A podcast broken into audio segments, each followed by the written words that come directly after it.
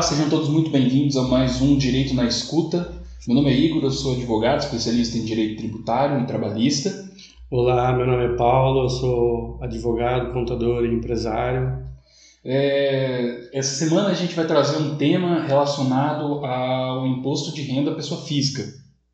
O questão do imposto de renda pessoa jurídica a gente vai deixar para um próximo momento, tá certo? Então vamos lá. Uh, imposto de renda pessoa física. Qual é, o que caracteriza esse imposto? A oferição de renda ou proventos de qualquer natureza, tá certo? E quem que é a pessoa obrigada a esse recolhimento?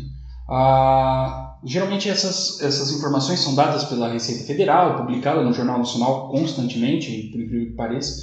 E aí ele traz o seguinte: quem auferiu renda no ano de 2019 para a realização do, da declaração do imposto de renda de 2020, ele tem como ano base o ano de 2019. Aqueles que receberam rendimentos tributáveis sujeitos ao reajuste na declaração, a soma anual superior a 28.559. E aqueles que receberam rendimentos isentos, tá? não tributáveis ou tributáveis exclusiva, exclusivamente na fonte, uh, cuja soma foi superior a 40 mil. Eu, por exemplo, no caso que sou um servidor público, comissionado, eu, eu encaixo na segunda hipótese, ou aquele outro que tem um desconto em renda uh, a esses valores. Uh, ganho de capital de operações de bolsa de valores, é, tem essa possibilidade também. Isso são condições objetivas, tá? que estão permitidas pela lei através de portaria da Receita, é, da Receita Federal. A, a segunda, o segundo caso é os ganhos de capitais de operações em bolsa de valores, que são para aqueles que obtiveram em qualquer mês ganho de capital na, na, alienando bens e direitos sujeitos à incidência do imposto, ou realizou operações na bolsa de valores de mercadoria de futuros e assemelhados.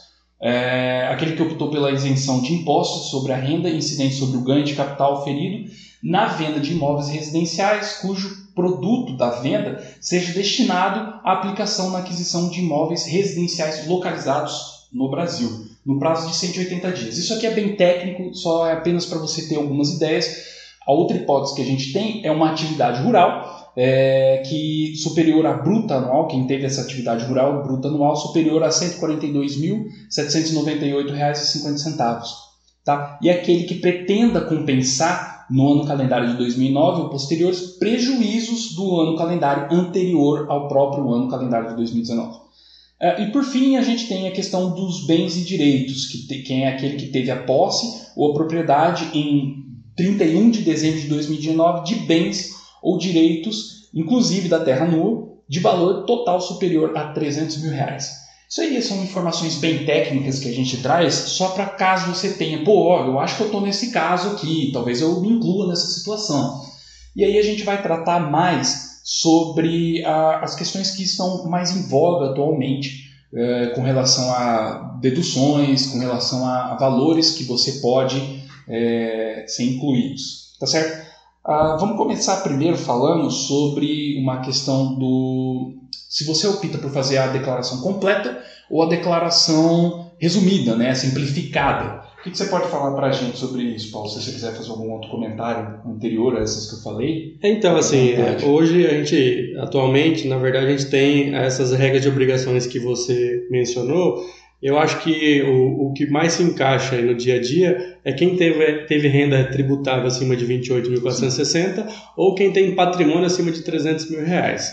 É, antigamente tinha uma regra que muita gente fazia declaração porque era sócio de empresa, ou faz algum tempo que não existe mais essa regra. Então, assim, é, essas são as regras de obrigação. Uhum. Quando você cai numa regra de obrigação, e você tem que fazer a declaração de imposto de renda. A declaração, o preenchimento da declaração, você vai fazer completo certo? Vamos falar sobre essa questão, o que é desconto simplificado, declaração simples ou completa.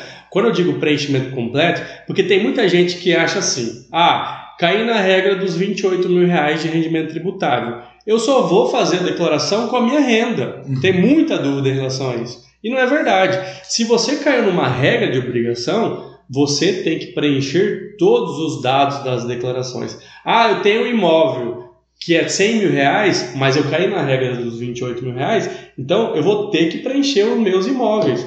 Então a gente já vê várias declarações que a pessoa só informa renda. Não é isso. Então, é, você caiu na regra de obrigatoriedade, você tem que fazer a declaração completa, preenchê-la completa. Uhum. Aí, respondendo a sua pergunta, o que, que é a declaração simplificada ou completa? Aí, digamos que nós vamos para o campo de é, cálculo do imposto de renda.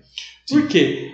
A, a declaração, ela chama declaração de ajuste anual. O que, que a gente faz na época da declaração?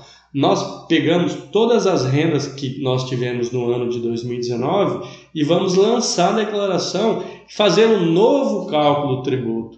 Então, tem muita gente que recebe duas fontes de renda e às vezes nessas duas fontes de renda é isento, porque hoje a isenção é 1958, se eu não me engano.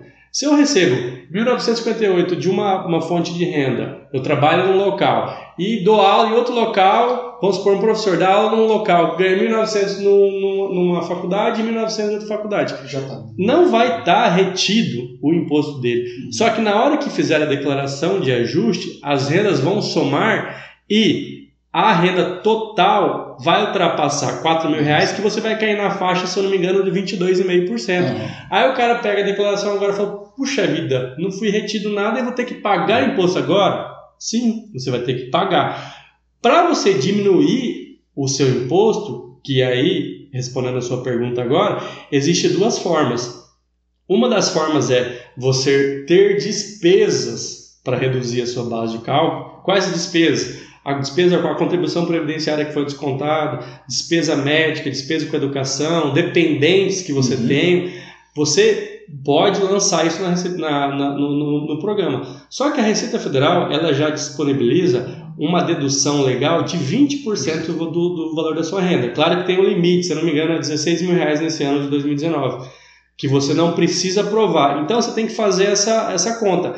Eu tenho quanto de despesa para provar e ou compensa eu ir pelas, pelos 20%. Sim. Entendeu? Então, uhum. essa que é a questão. Se eu vou usar o completo simplificado. É, para a pessoa que às vezes tem muito gastos, né? por exemplo, na, no caso da, da minha mãe, que tem junto a despesa da minha avó, do meu avô, que coloca como dependente na questão, às vezes vale até a pena. Ela tem muitas é, questões também com médico, às vezes vale até a pena ela não optar pela simplificada. No meu caso, já que sou simplesmente eu e a minha esposa, não tenho dependentes, apenas os cachorros é, não teria que. Eu acho que tinha que ter um brand de lei para mexer, é, porque eu, tem muita gente que gasta é, mais. É, inclusive, tem umas, umas conversas que eu tenho com ela, que questão que ela falava que tinha um professor que deduzia até questão de livro, porque ela, ele colocava como objeto para atividade empresarial dele. e aí justificaria uma, é, uma dedução. Que não pode, né? É, a receita, é, muito embora. E, você, e você tocou num ponto importante aqui, Igor, que você deu o exemplo da sua mãe que é um ponto que acontece muita malha. Porque o que, que primeiro, o que, que é malha, pessoal? É. É, antes de, de entrar. Então, assim, resolvendo, falando sobre a questão da dedução, se é simplificada ou completa, eu acho que deu para entender que Sim. a completa tem que provar, a é. simplificada é um 20%, a limitada ao valor que a Receita Federal estabelecer. Mas malha fiscal é quando você informa na sua declaração alguma coisa que não foi informado por uma outra fonte, ou se foi informado, foi informado por um valor divergente. E quando a Receita Federal, através da, dos algoritmos deles lá de fiscalização, eles acham que você pode estar tá com alguma coisa errada, tá? E aí, é, uma das questões que a malha acaba pegando é a questão de dependente, né? Você uhum. disse que a sua mãe declara os seus avós e tem muita despesa. O, muita gente se aproveita só do bônus. A gente Sim. tem que tomar muito cuidado com a questão do bônus e dos ônus. É, se a sua mãe colocou os seus avós como dependente, que é permitido por lei, uhum. ela não pode esquecer dos rendimentos que seus avós têm. Ah, Paulo, meus avós não têm rendimento. Beleza. Mas então vamos para o caso de, de uma, uma família, vamos supor, um pai que a mãe é dona de casa, é, ou vice-versa, que hoje a gente tá, tem, tem todo tipo de, de, de é, família, né? Ah. Mas que uma, um seja o provedor e tenha dois filhos. e você coloca todo mundo como dependente. Caso um dos filhos esteja em uma idade já de trabalhar e às vezes ele faz um bico aqui e ali e o pai ou a mãe colocou aquele dependente como na declaração, uhum. só que não informa a renda do filho. Ah, o filho ganhou lá milão por mês, mas ele ganhou rendimento tributável. Isso acaba levando muita gente para malha. É, entendeu? É as pessoas esquecem que a questão atual, diante do contexto tecnológico que a gente vive, as informações são todas conectadas. O cara colocou qualquer coisa, ele bateu na conta dele, valores, vai para a receita isso daí. Não tem muito como fugir, principalmente Sim. na questão. A, a, receita limita muito o, o, trabalho dela, porque de fato não tem como fiscalizar 100, 200 milhões de habitantes igual no Brasil é. Então, ela limita mais ou menos a faixa entre 10 mil reais, que é aquele considerado pelo Supremo como baixos valores, e a, sequer a inclusão em execução fiscal. Mas isso é uma, é uma situação muito peculiar que não, não pode possibilitar você de fazer uma coisa incorreta. É sempre bom lembrar que você tem que fazer de acordo com o que está, mesmo que você não concorde, mas é a lei, é a lei do país. É, a gente tem que obedecer a lei, né? É. Então a gente não pode. Claro que você pode questionar judicialmente, Sim. coisa que você possa achar constitucional ou não, mas aí quem vai decidir é o judiciário, né? É. Então, assim, a gente acabou de falar de um exemplo que as pessoas acabam incorrendo em malha, que é lançar o dependente e esquecer da renda. É, e também, continuando nessa, nessa questão que você disse, que além dos dependentes que a sua mãe lança, ela lança as despesas médicas com aqueles dependentes. Então, assim, em relação às despesas médicas com os dependentes e com, a, com, com você, com você próprio, uhum. certo? Uhum. É, consigo mesmo. Então, assim, você é, pode declarar sem limite. Tá? Uhum. Não existe um limite para despesas médicas. Uhum. Só que a Receita Federal, através de, de inteligência artificial, ela deve definir uma, um percentual. Ah, no Brasil, um brasileiro médio gasta 20, 30% de despesa médica. Quando você ultrapassa aquele valor, não estou dizendo que é esse, tá, pessoal? Se a gente soubesse, seria interessante. É. Mas quando você ultrapassa esse valor que a Receita Federal entende como valor médio, você muitas das vezes é convidado a prestar informações para a Receita Federal comprovando essas despesas médicas. É. Tá? Isso é uma coisa interessante, né? Que a malha não significa que você vai ser autuado já de cara, né? Não. É uma, uma possibilidade de apresentação do contraditório ampla defesa. Para explicar, às vezes. É, tá? é que, na verdade, a, o primeiro passo, a Receita Federal ela te deixa em malha. E hoje, com a tecnologia, você consegue, através dos números dos recibos da sua declaração desse ano e do ano passado, criar um código de acesso na, na Receita Federal, entrar no portal do ECAC e você acompanhar. Você pode até cadastrar o seu dispositivo móvel, seja tablet, seja é, celular, para você poder receber informações. Então você tem que estar sempre acompanhando para ver se a sua declaração foi processada ou não. Se ela não foi processada, foi por algum motivo. Ou você deixou de declarar algum rendimento, ou você declarou um rendimento divergente do que a outra fonte que te pagou declarou, e existe essa questão da despesa médica. Quando você cai malha, então você tem que verificar.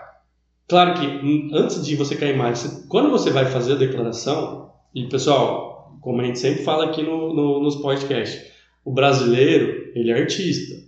Tem muita gente que cria despesa, tome muito cuidado com isso, que isso é crime. Então, quando você vai fazer a declaração ou passar para um profissional fazer, é, tenha todos os documentos em mãos. Porque se você tiver é, dentro da, da, do algoritmo da Receita Federal e for convidado para apresentar a documentação, você tem que ter os documentos originais. Tá? Então, você vai ter que provar essas despesas médicas. Agora, o que, que a Receita Federal faz que eu considero um pouco arbitrário, mas isso aí depende de cada é, auditor, que aí a gente pode falar mais dessa questão jurídica. A gente não vê muito caso no dia a dia, mas é uma discussão mais jurídica. A Receita Federal ela pede comprovação da forma como você pagou. Então, se você paga em dinheiro, como é que você vai comprovar? Então, assim, não sei até que ponto essa questão do, da Receita Federal exigir a comprovação se foi cartão de crédito, se foi transferência bancária, mas que paga em dinheiro. Você está com dinheiro, às vezes você recebeu de um cliente dinheiro Sim. e não computou isso daí, pois lá, é, é uma questão meio complexa. Assim, o, o, o que, que eu geralmente costumo falar? Tenta pegar, ah, eu vou pro médico. Alguns médicos que a gente sabe, eles não dão uma nota de serviço, né, não faz uma nota fiscal de serviço, às vezes, só apresenta um comprovantezinho, um boleto de recebimento. Aí a questão da contabilidade desse médico, né, é, é, é, é questão dele. Ah, e aí, para você comprovar, se você tiver uma, um, um, comprovante do médico específico, você pode levar para a Receita. Então, pedir esses comprovantes na área, na área administrativa para facilitar. Mas caso você queira levar para o judiciário e você tiver uma, um meio de comprovação que outro, ah, por exemplo, é, eu tenho uma testemunha que viu eu, tentando, eu falando, ah, ele pagou. É, é muito arbitrário, né? É. Assim, claro que, vamos olhar do lado da Receita. Por que a Receita Federal faz isso? Porque, às vezes, aquele cara que você pagou em dinheiro é uma despesa muito alta. Vamos dar um exemplo. Ah, eu ganho é, 100 mil reais no ano e paguei 30 mil reais de psicólogo. O que, que acontece? A Receita Federal ela pode entender que aquilo ali é um recibo fraudado. Por quê? Pelo psicólogo que ele deu o recibo para você, aí o cara só deu o recibo para você no ano inteiro e você, então aquilo ali você comprou o recibo. Então, olhando o lado da Receita Federal, ela acaba fazendo isso. É, né? só que aí tem uma questão que ela teria que a, a trazer para dentro, e isso é um problema, porque dentro do administrativo, a Receita tem a opinião dela, você não consegue contrariar, porque isso é um, uma jurisprudência administrativa até que pacificada. Mas se você levar isso para o judiciário, aí a, a gama de comprovação é muito mais ampla. E, e você é, falar, a Receita teria que vir e falar: eu, eu considero esse documento fraudo, é, é, um documento inidôneo, uma fraude, e ela tem que comprovar, porque o, o, o, ônus de quem alega fraude, é, é, o ônus é de quem alega a fraude. Então, se ela está alegando isso, ela tem que comprovar. Ela comprova com presunção. Isso, infelizmente, na lei, eu não posso dizer se é, existe ou não esse, esse essa determinado dispositivo. Não, não existe. Então, isso, aí, isso aí é uma liberalidade de cada auditor. Entendeu? É. Então, assim, muito provavelmente no judiciário você consegue converter isso, mas qual que é o benefício que você vai ter? É essa que fica. As pessoas deixam de judicializar determinados assuntos exatamente por, por não ver determinados benefícios. É, então, acaba que o contribuinte correto ele acaba pagando pelo contribuinte incorreto. É. Então, é, é, é assim, é comum no Brasil isso, mas eu acho que pensando nisso, então se você tem dinheiro, sei lá, pede uma conta bancária, deposita, você tem um lastro financeiro para você provar, tá? para você fugir. Então, falamos da, da questão do dependente, a questão de despesas médicas, é, a questão. Tem muita gente, pessoal, que aí vamos falar para uma coisa que a Receita Federal ela, ela tem como é, conseguir essa informação, porque hoje no Brasil todo mundo faz declaração seja o cartório de imóveis, seja o banco, seja é, os médicos, dentistas, nutricionistas. Desculpa, nutricionista não entra nessa questão. Até, tem, até tem muita gente que acaba usando um recibo de nutricionista e infelizmente isso não é, não é considerado despesa médica. É, faculdades, todo mundo faz algum tipo de declaração. E o que a gente vê muito Vamos, vamos, vamos partir para a nossa área aqui, né? Advogado. Tem muito advogado aí que o cara é, ganha rios de dinheiro no, durante o ano, o cara não declara nada e aparece com uma BMW, com uma Mercedes, o cara compra um terreno no condomínio, o cara é, compra uma casa. Ué, mas de onde que veio sua renda? O que que isso, quando eu tenho a, a, o imóvel, fiz aquisição e não tenho renda. Isso chama-se evolução patrimonial a descoberto. Isso quer dizer que se você conseguiu com, comprar, adquirir esses bens, você teve que ter renda. Ah, mas eu ganhei do meu pai, eu, eu peguei emprestado, então declare isso. Por quê? A Receita Federal tem essa informação através dos cartórios, através dos Detrans. Então, a Receita Federal é munida de informação hoje, ela só não tem, como você disse no começo, ela não tem capacidade de fiscalizar todo mundo. Isso significa que em determinado momento ela não vai fazer, porque até mesmo ela tem cinco anos do, do ato para cobrar esse valor de imposto retroativamente. Então, é, a pessoa tem que ficar muito atenta, porque às vezes é até uma. Eu quero falar, não, vou colocar meu dinheiro no imóvel, porque aí não vai ter como a Receita verificar, mas o cartório, pelo sistema certo, ele tem uma conexão que a Receita consegue verificar quais são as matrículas que estão no seu nome. Sim. Então, assim, ou você não faz a transferência. é, se você quer, quer tipo, adquirir imóveis e não quer declarar renda, então é por contrato. Aí você é. vai no risco, né? É. Você vai no risco de quem você comprou, que a gente vai pro direito civil, é. que aí, você vai ter que torcer pro cara não morrer. É, exatamente. então assim, ah, mas eu conheço fulano, conheço ciclano que faz isso. Como eu disse, a Receita Federal não tem poder de fiscalização de todo mundo, mas nós estamos trabalhando aqui no que é correto. Então, esse tipo de operação é evolução patrimonial a descoberto. Além de que você quando adquiriu isso, com certeza, hoje em dia dificilmente você consegue receber honorários em dinheiro. É muito difícil. Claro que existe ainda a possibilidade, conheço várias pessoas que trabalham com dinheiro, mas a gente vive um, um, um, momento, ainda mais agora com a pandemia, essa questão do dinheiro eletrônico. Então, se você recebeu em dinheiro, primeiro que existe uma declaração que chama DME, que você tem que declarar valores acima de 30 mil, 30 mil reais recebidos mensalmente. Então, dificilmente você vai receber em dinheiro. E se você movimentou esse dinheiro pela conta, os bancos fazem as declarações de movimentação financeira para a Receita Federal. Então, de qualquer jeito, você corre o risco.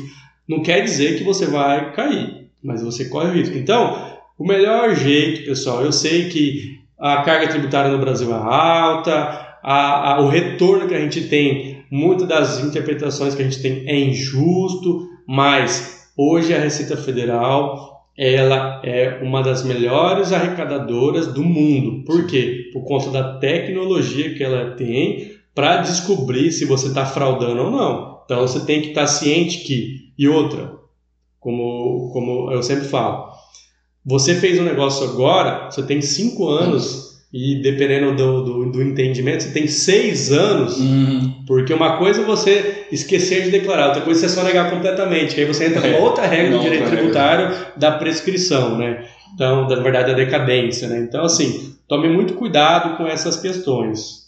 O futuro da tributação no país, pelo menos aqui no Brasil, ele, ele primeiro que o, a, a medida que é a, a receita, o que ela faz, ela é referência no mundo. A forma com que ela arrecada, ela não trata de justiça fiscal, ela trata de arrecadação. Então, por isso mesmo que ela não vem chegar para você e falar assim: ah, você tem crédito comigo, você quer é, recuperar esses créditos? Ela não faz isso. E a, a, a, forma com que ela arrecada é ampla, é muito absurda.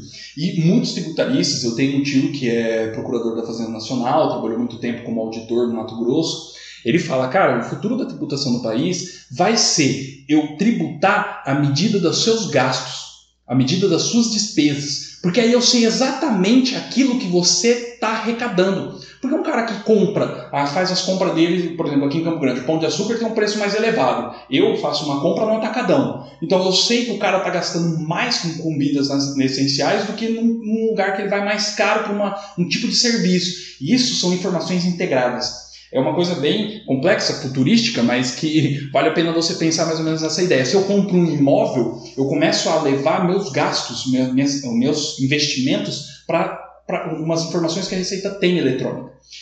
É, e eu acho que assim, é, se a reforma tributária ela acabar passando, que hoje o grande problema do Brasil é que nós somos tributados no consumo, né? Hum, é. ah, que aí você não, você acaba, acaba não é, vendo o que você está pagando.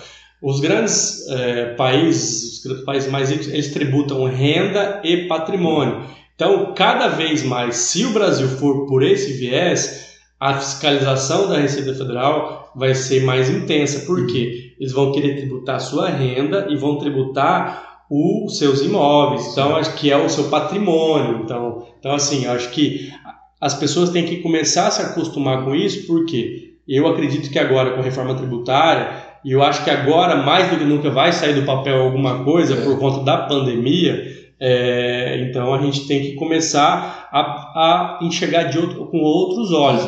Eu, às vezes, atendo é, cliente que tem 50, 60, 70 anos. Ah, mas eu nunca fiz isso, eu sempre soneguei, eu sempre, eu sempre escondi. Tudo bem, deu certo até um certo ponto. Eu não sei até quando que isso vai continuar. Então a gente tem que se acostumar com o que a gente tem de legislação e se adequar, porque cada vez mais. Pessoal, eu não sou muito velho na, na área é, contábil, é, tenho o lado direito também, mas faz, faz 16 anos que eu faço declaração. Os últimos anos, o que o pessoal tem caído na malha não se compara a mais de 10 anos atrás. Então, assim, a Receita Federal, pelos sistemas informatizados, estão trabalhando. Então, acho que, assim, procure um profissional de sua confiança. Sim, sim. É, o que sempre chega para a gente também, ah, meu contador sempre fez aqui, fez assim, ah, meu contador é, não prestava atenção nisso. Por quê, pessoal? Nessa época de declaração, os contadores acabam pegando 100, 200, 300 de declaração e ele só preenche. É, a gente aqui, né, Igor, nós, nós somos do direito também, temos o direito tributário como especialização. Isso nos ajuda a ver as consequências que uma declaração mal feita ela pode te trazer. Uhum. Então, não pense que você pagando barato para alguém fazer sua declaração, que às vezes o cara não é nem contador. Tem muito aventureiro aí, tem muita imóvel que você passa na frente. Declaração 30 reais, declaração 50 reais. Então, uhum. tome cuidado, entendeu? Então, assim, Acho que a gente tratou alguns temas aqui específicos que acabam caindo em malha, que é dependente, falta de, falta de rendimento, despesas médicas, evolução à descoberta. Então, assim, que o, o, normal, pessoal, a declaração ela não é difícil de ser preenchida. Não. Então, Igor, acho que você faz a sua declaração, né, Igor? É, como eu tenho esposa contadora, eu não preciso. Mas, assim, é, tome muito cuidado, porque não é só preencher, é entender e ver as consequências jurídicas do, do que pode ser, do, do que pode acontecer com uma declaração mal feita, né? Sim. Sempre a notícia que a gente tenta propagar com o direito na escuta é você estar sempre amparados por bons profissionais que tenham conhecimento daquilo que realizam, não tentar arriscar com aventureiros, com é, propostas inovadoras, porque isso às vezes você paga sempre mais caro, tá certo? Ah, acho que o nosso tema a gente extrapolou em bastante o nosso nosso podcast de hoje, mas porque o tema é de fato muito divergente. Pior ainda vai ser quando a gente, mais ainda vai ser quando a gente tratar sobre pessoa, imposto de renda pessoa jurídica. É, tem muito que o, o prazo é, da pessoa jurídica ainda está para ocorrer, que é julho, né? Sim. Que na verdade não chama declaração pessoa jurídica, né? Além, a empresa do Simples também então é esse mês a, a, o prazo, né? Mas acho que, como o tema hoje foi declaração pessoa física, vamos deixar um outro, um outro dia para a gente tratar sobre isso. Né? Tá certo. Então é isso. É, muito obrigado por ouvir até agora. A gente vai ficando por aqui. E para mais informações, acompanhe o nosso canal no Instagram, Direito na Escuta. E aí, pessoal, a gente fica à disposição também no Instagram, vocês seguirem a gente. E, e se vocês quiserem propor temas, nós estamos abertos a, a, a sugestões, tá bom? Então, um grande abraço e até o próximo. Um forte abraço. Até mais.